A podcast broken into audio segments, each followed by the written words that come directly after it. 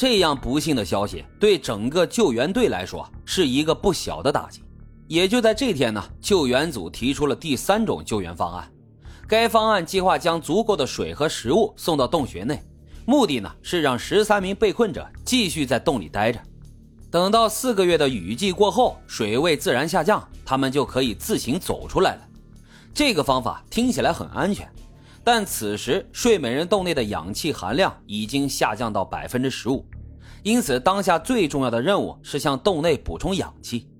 光是专业潜水人员从洞口到他们所在的位置，单程都需要花上六个小时，每次携带的物品呢也有限，因此用这种方法很难撑过四个月，因此该方案也被否定了。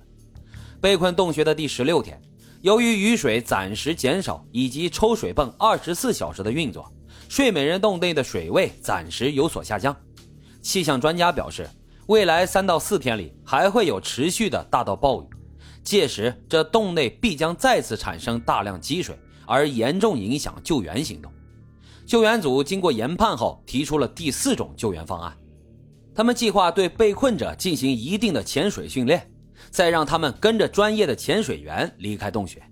然而，被困位置距离洞口有四公里，其中有二点五公里的路段必须潜水才能通过。这些积水浑浊不堪，能见度很低。部分区域呢还十分狭窄，专业潜水人员单程都要花上六个小时，更何况是完全没有潜水经验的少年们，在其过程当中，少年们的身体和心理状况一定会出现问题，因此这个方案也被否定了。随着时间一分一秒的过去，更大的暴雨即将来临，如果再不采取办法，那被困者将陷入绝境。于是，救援组采取了第五种救援方案。他们让被困人员戴上全面罩、面具进行呼吸，再对他们使用一定剂量的镇静剂。这样做的目的呢，是为了不让他们在水下因为害怕而进行挣扎。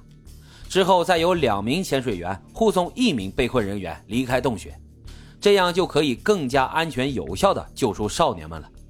确定好方案之后，他们开始了第一波行动。救援人员开始了准备工作。他们将一根结实的绳子从洞口接到被困人员的地方，这样救援人员就可以通过拉住绳子来在水下找到方向。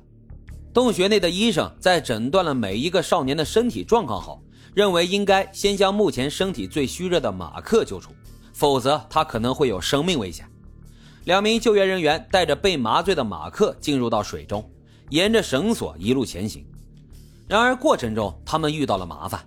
他们来到了洞穴内最狭窄的地方，这里很难一次通过两个人，只能一个一个的通过。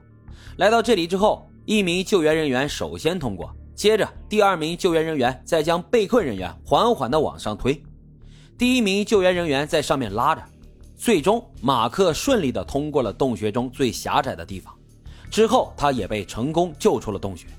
第一波行动耗时十一个小时。他们按照计划成功救出了四名少年，其中马克是第一个获救的。在救出洞穴的一刹那，洞口的所有救援人员都欢呼了起来。他们历经十六天的辛苦工作没有白费。在欢呼完之后，所有人都继续回到了自己的工作岗位上。他们需要救助剩下的人。被困洞穴的第十七天，救援人员展开了第二波救援行动。这次行动耗时九个小时，又救出了四名少年。此时，洞穴内还剩下四名少年和助理教练等待救援。被困洞穴的第十八天，第三波救援行动开始了。这次行动耗时七个小时，救援人员成功将剩下的四名少年和助理教练都救了出来。至此，十三名被困者在全体人员通过十八天的不懈努力之下，全部平安脱险。这一刻。来自世界多个国家的所有救援人员都激动不已，他们成功的完成了一次难度极高的世纪救援行动。据一名救援者的回忆，最后一次救援行动算得上十分惊险。在最后一名少年被救出后，洪水顷刻就涌入了睡美人洞中。二零一九年十一月一号，睡美人洞正式成为景点，向全球游客开放参观。由于这次轰动全球的救援事件。睡美人洞吸引了大量的游客前往。考虑到安全，睡美人洞采取限制人数、分批入洞的措施。每批入洞的人数不超过三十人，每天入洞人数不超过两千人。此事情发生之后，泰国国王发布谕令，授予已去世的泰国海军精英海豹部队队员萨曼库南大十字骑士章一等白象勋章，以此来表彰他奋不顾身、舍身救人的英勇精神。在救援行动过去了半年之后，人们在睡美人洞外建立了一座库南的雕像，以此来纪念他为营救被困者而壮烈牺牲的壮举。另外一名泰国海军精英海豹部队队员布鲁特·帕克巴拉，因在救援行动当中受伤导致血液感染，之后就一直在医院里面接受治疗，但病情始终都没有好转，最终于二零一九年十二月二十七日不幸离世。二零二零年，距离少年们被成功救出已经过去了两年，青莱府政府再次在睡美人洞的入口处举行了纪念仪式。他们邀请了当时的救援人员以及少年们和助理教练一同参加，以此来感谢当时所有对救援行动做出过贡献的人。据不完全统计，当时参与救援的来自泰国以及世界各地的工作人员超过了一万人。如今，这些少年们身体健康，心理状况良好，他们依然热爱足球，热爱生活。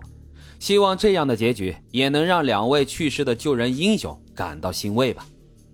好了。今天的故事呢就是这样，感谢收听老白茶馆，欢迎大家在评论区积极的留言、订阅、点赞与打赏，我们下期再会。